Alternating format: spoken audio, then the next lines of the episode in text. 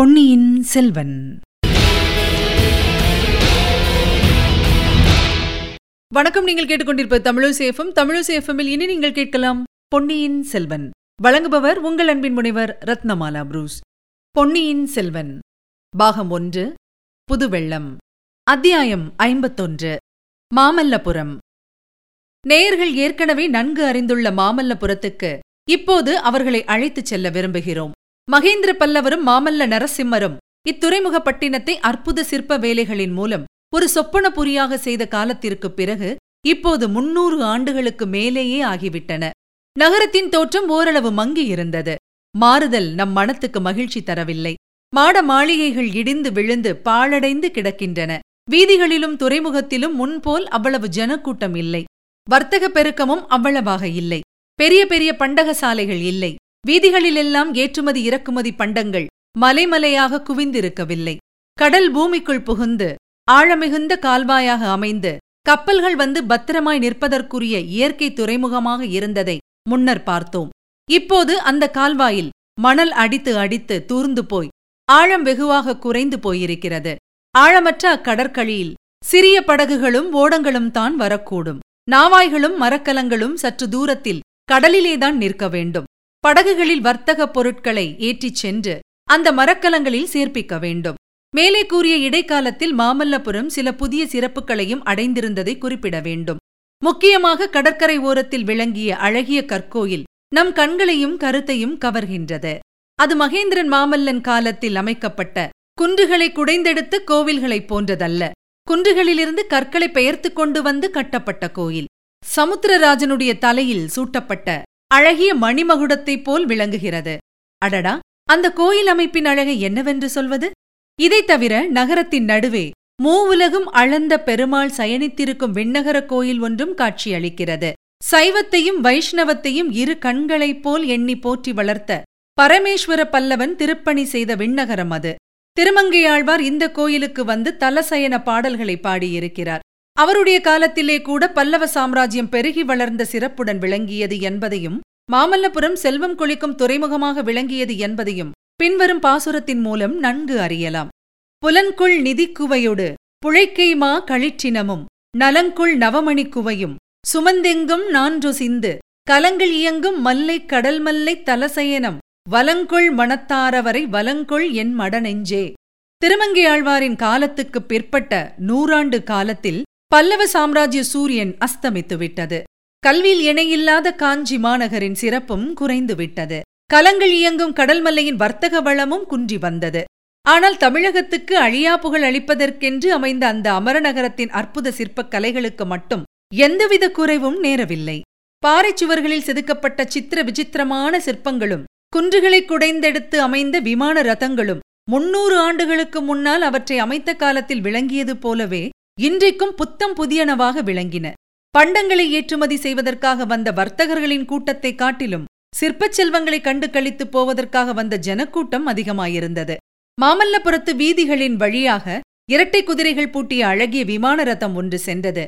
குதிரைகளின் அலங்காரங்களும் ரதத்தின் வேலைப்பாடுகளும் பொன் தகடு வேய்ந்து மாலை வெயிலில் மற்றொரு சூரியனைப் போல் பிரகாசித்த ரதத்தின் மேல் விதானமும் அதில் இருந்தவர்கள் அரச குலத்தினராயிருக்க வேண்டும் என்பதை உணர்த்தின. ஆம். அந்த பொன் ரதத்தின் விசாலமான உட்புறத்தில் அரச குலத்தினர் மூவர் அமர்ந்திருந்தார்கள். அவர்களில் ஒருவன் தான் வீராதி வீரனும் சுந்தரச்சோழரின் மூத்த குமாரனுமான ஆதித்த கரிகாலன். மிக இளம் பிராயத்திலேயே இவன் போர்க்களத்துக்கு சென்று செயற்கரும் வீரச் செயல்கள் புரிந்தான். மதுரை வீரபாண்டியனை இறுதிப் போரில் வென்று வீரபாண்டியன் தலை கொண்ட கோபரகேசரி என்று பட்டப்பெயர் பெற்றான். வீரபாண்டியன் வீர சொர்க்கம் அடைந்து பாண்டிய நாடு சோழ சாம்ராஜ்யத்தின் கீழ் வந்த உடனடியாகத்தான் சுந்தர சோழர் நோய்வாய்ப்பட்டார். ஆதித்த கரிகாலனே அடுத்த பட்டத்துக்கு உரியவன் என்பதை ஐயமர நிலைநாட்ட அவனுக்கு யுவராஜ்ய பட்டாபிஷேகம் செய்வித்தார் அது முதல் கல்வெட்டுக்களில் தன் பெயரை பொறித்து சாசனம் அளிக்கும் உரிமையும் ஆதித்த கரிகாலன் பெற்றான். பின்னர் தொண்டை மண்டலத்தை இரட்டை மண்டலத்து கண்ணரதேவனுடைய ஆதிக்கத்திலிருந்து முழுதும் விடுவிக்கும் பொருட்டு ஆதித்த கரிகாலன் வடநாட்டுக்கு பிரயாணமானான். அங்கேயும் பல போர்க்களங்களில் செயற்கரும் வீரச் செயல்களை புரிந்தான். இரட்டை மண்டலத்துப் படைகளை வடபெண்ணைக்கு வடக்கே துரத்தி அடித்தான். மேலும் வடதிசையில் படையெடுத்து செல்வதற்கு படைபலத்தை பெருக்கிக் கொள்ளுதல் அவசியமாயிற்று.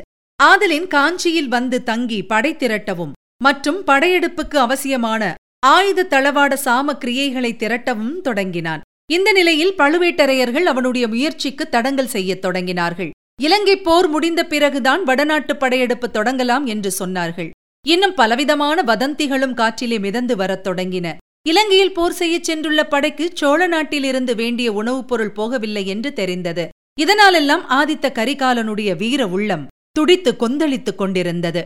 நமது கதை நடந்த காலத்துக்கு முன்னும் பின்னும் சுமார் முன்னூறு ஆண்டு காலத்தில் தமிழன்னையின் திருவயிற்றில் இதிகாச காவியங்களில் நாம் படிக்கும் மகாவீரர்களையொத்த வீர புதல்வர்கள் தோன்றிக் கொண்டிருந்தார்கள். வீமனையும் அர்ஜுனனையும் பீஷ்மரையும் துரோணரையும் கடோத்கஜனையும் அபிமன்யுவையும் ஒத்த வீரர்கள் தமிழகத்தில் அவதரித்தார்கள். உலகம் வியக்கும்படியான தீரச் செயல்களை புரிந்தார்கள். போரில் அடைந்த ஒவ்வொரு வெற்றியும் இவர்களுடைய தோள்களுக்கு மேலும் வலிவு அளித்தன. வயது முதிர்ந்த கிழவர்கள் மலையை பெயர்த்தெடுக்கும் வலிமை பெற்றிருந்தார்கள். பிராயமாகாத இளம் வாலிபர்கள் காற்றில் ஏறிச் சென்று வானமுகட்டை அடைந்து விண்மீன்களை உதிர்க்கும் ஆற்றல் பெற்றிருந்தார்கள். இப்படிப்பட்ட வீரர்கள் இருவர் அச்சமயம் ஆதித்த கரிகாலன் ஏறிச் சென்ற ரதத்தில் அவனுடன் சம ஆசனத்தில் உட்கார்ந்திருந்தார்கள்.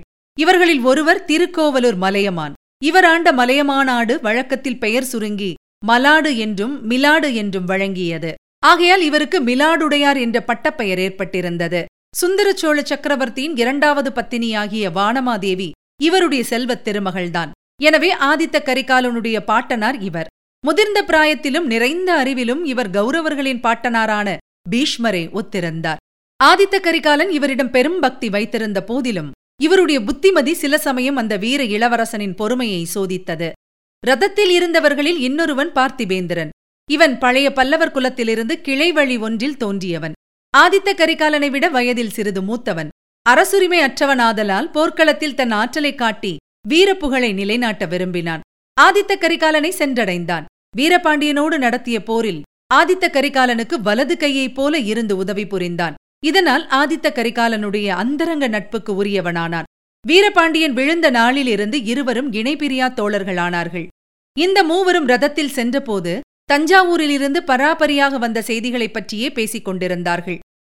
இந்த பழுவேட்டரையர்களின் அகம்பாவத்தை இனிமேல் என்னால் ஒரு கணமும் சகித்துக் கொண்டிருக்க முடியாது. நாளுக்கு நாள் அவர்கள் வரம்பு கடந்து போகிறார்கள்.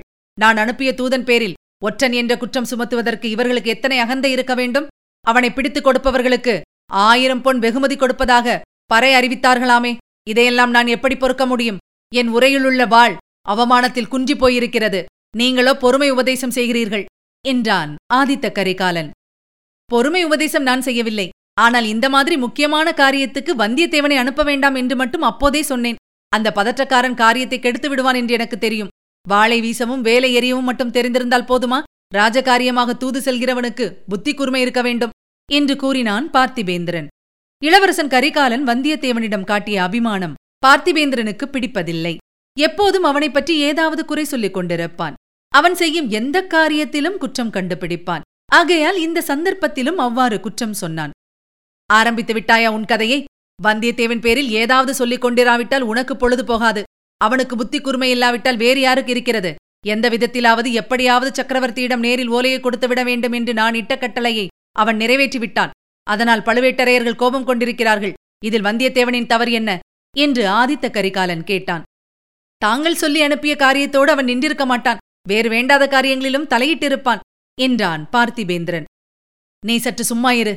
தாத்தா ஏன் இப்படி மௌனமாயிருக்கிறீர்கள்? தங்களுடைய கருத்து என்ன? ஒரு பெரும் படை திரட்டிக் கொண்டு தஞ்சாவூரிலிருந்து சக்கரவர்த்தியை மீட்டு காஞ்சிக்கு அழைத்து வந்துவிட்டால் என்ன? எத்தனை நாள் சக்கரவர்த்தியை பழுவேட்டரையர்கள் சிறையில் வைத்திருப்பது போல வைத்திருப்பதை நாம் பார்த்துக் கொண்டிருப்பது? எத்தனை நாள் பழுவேட்டரையர்களுக்கு பயந்து காலம் கழிப்பது? என்று பொங்கினான் ஆதித்த கரிகாலன். தம் வாழ்நாளில் அறுபத்தாறு போர்க்களங்களைக் கண்டு அனுபவம் பெற்றவரான திருக்கோவலூர் மலையமான் மிலாடுடையார் மறுமொழி சொல்லுவதற்காக தொண்டையை கனைத்துக் கொண்டார். இதற்குள் எதிரே கடல் அலைகள் தெரியவும் முதலில் இந்த ரதத்திலிருந்து இறங்குவோம் தம்பி வழக்கமான இடத்தில் போய் உட்கார்ந்து பேசுவோம். எனக்கு வயதாகிவிட்டதல்லவா? ஓடுகிற ரதத்தில் பேசுவது எளிதாக இல்லை என்றார். இதுவரை நீங்கள் கேட்டது பொன்னியின் செல்வன். வழங்கியவர் உங்கள் அன்பின் முனைவர் ரத்னமாலா புரூஸ். மீண்டும் அடுத்த அத்தியாயத்தில் சந்திக்கலாம். இணைந்திருங்கள் மகிழ்ந்திருங்கள்.